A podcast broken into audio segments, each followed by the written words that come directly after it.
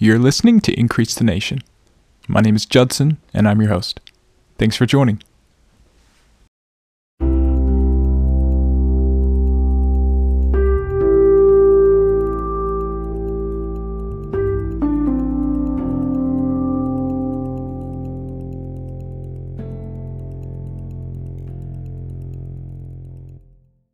Today's episode is titled Four Things I Learned from Selling Cable Door to Door. Several years ago, I got a job. It wasn't really a job I was looking for. It was during a season where I really just needed income. I was in a spot where I would take essentially anything. Anything somebody would offer me, I'd take. I just needed the income. And my wife and I were looking to get married in the next year or so. I guess I kind of felt like I had something to prove up until that point, I had really only worked in fast food and in a grocery store. And I didn't feel like I had much to brag about in terms of being a provider. And really, at a deep level, I was wrestling with who am I? Am I enough? Do I have what it takes? You know, those questions that we all kind of ask ourselves as we go through life. And so I remember interviewing for it. The interview made it sound really good. I remember I, they took me out to coffee and Mind you, I was a bit naive at that point. Um, I walked in, everybody was wearing suits, and you know, I'd never kind of been in that kind of an environment before, but I was very impressed. Well, it turns out the interview process was very much a hook, line, and sinker. And then within 10 minutes of actually being in the job, you find out, oh, the actual job is going door to door, trying to convince people to switch internet providers. And so I kind of had this rude awakening on my first day. And it was funny watching everybody else that would get hired after me, watching them go through that same rude awakening, realizing, putting two and two together, going, wait a minute. All that stuff about quote unquote going out and meeting with clients. Oh, yeah, that meant trying to sell something door to door. Anyway, it was a really unique experience overall. At the time, it was really difficult to drag myself out of bed every day and go to work, but it's what was in front of me. And you know something? I learned so much from that job, I can't even begin to tell you. And I remember asking myself, why am I doing this? You know, how did I get here?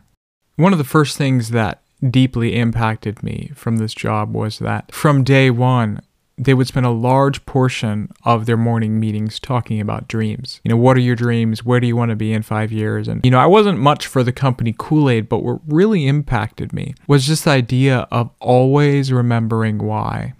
And so that's the first thing I learned, which is to always remember why you're doing something.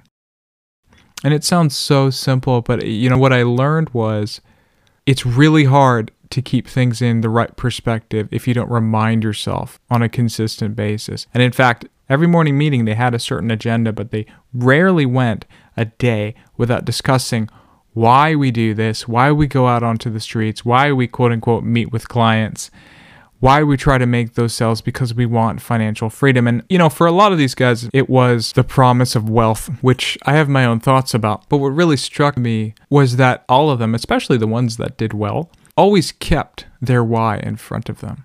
And it was really impactful for me because I didn't really have much structure uh, growing up. I didn't really have this deep, tenacious drive to reach as far as I could reach. And so for me to see somebody who was constantly aware of their why, it was a really good thing. And so knowing your why is so critical. And it's one of the first things that I like to talk about when I meet with people in terms of their finances is what is important to you at this moment? What's going to be important to you in several years? What's going to be important to you in several months? I noticed that thinking ahead and making quality decisions has a lot to do with what you're working toward. The funny thing is, it's really hard to keep consistent in this area. You know, some people have this goal of I want to buy a house, or some people have this goal of I want to get out of debt. Some people have this goal of I want to retire well. But the thing is, they either don't get there or they do, and then they go, then what? That's where the restlessness and the anxiety comes from because they don't know why they're alive. They meet their goal and then they go, why am I doing this? Now what do I do? And so always remembering why. For me, the biggest question is, why am I alive? Why am I on this planet? Not so much what do I want to achieve, but how do I want to live? What is it that's written on the fabric of my heart that the world needs to see?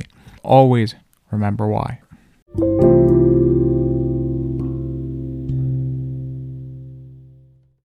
Once our meetings were over, I would change out of my work attire so that I'd be more comfortable hitting the streets with, you know, a pair of sneakers and a pair of jeans and something like that. And I remember I would hop in my little Ford Focus with my brown bag, cold sandwich, lunch, and I'd head for the city. And you know, I remember driving there and just dreading, dreading getting to my territory because they'd give us sheets that kind of tell us, you know, what street we're working, what neighborhood we're working, and in what order, so on and so forth. And I would just dread getting there. And then I remember getting to the neighborhood and finding a place to park And every single day. It was this battle of getting out of the car. The temptation to just recline my seat and just kind of lie there. You know, no one would know if I just stayed in my car for five hours or however long I'd be out there. I wouldn't make any money because we were paid by commission only, but but it was so tempting to just sit there. And you know, for whatever reason, every day I got out of that car, I would sit there and think, why didn't I go to college? I should have made better choices with my life and I wouldn't be here. I feel humiliated having to do this job. There's people out there that are doing what they love and they're successful in their careers. And who am I to think that I could marry somebody doing something like this? And, you know, all of the shame and the guilt started to sort of settle on my shoulders. And I'd fight that battle every day. And you know something? Jesus helped me keep my dignity and get out of that car every day. It was really because it's what he put in front of me.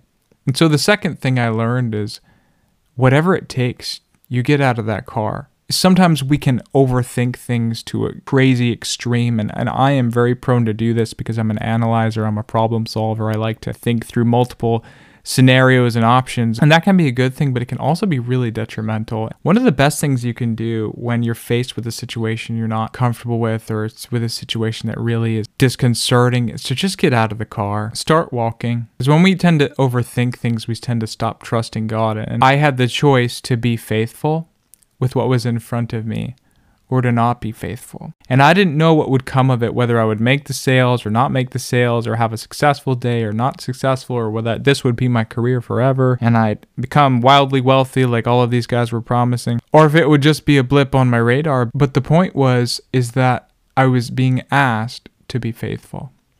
And so learning to just get out of the car and stop overanalyzing and thinking about things is also an extremely important skill when it comes to developing your personal culture. And obviously, finances would apply as well.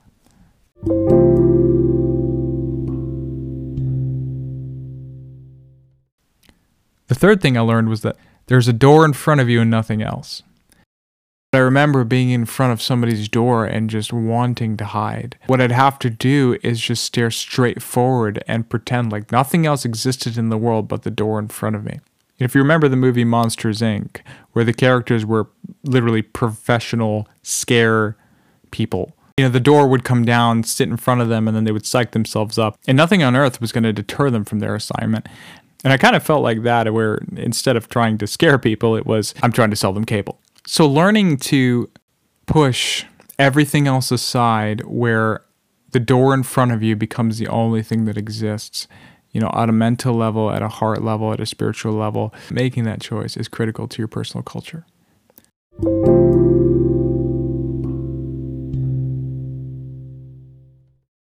The fourth thing I learned was fear runs or you do. You know, I remember when somebody would open that door there was so much stigma. Long before they ever said anything, the looks on their faces were communicating who are you?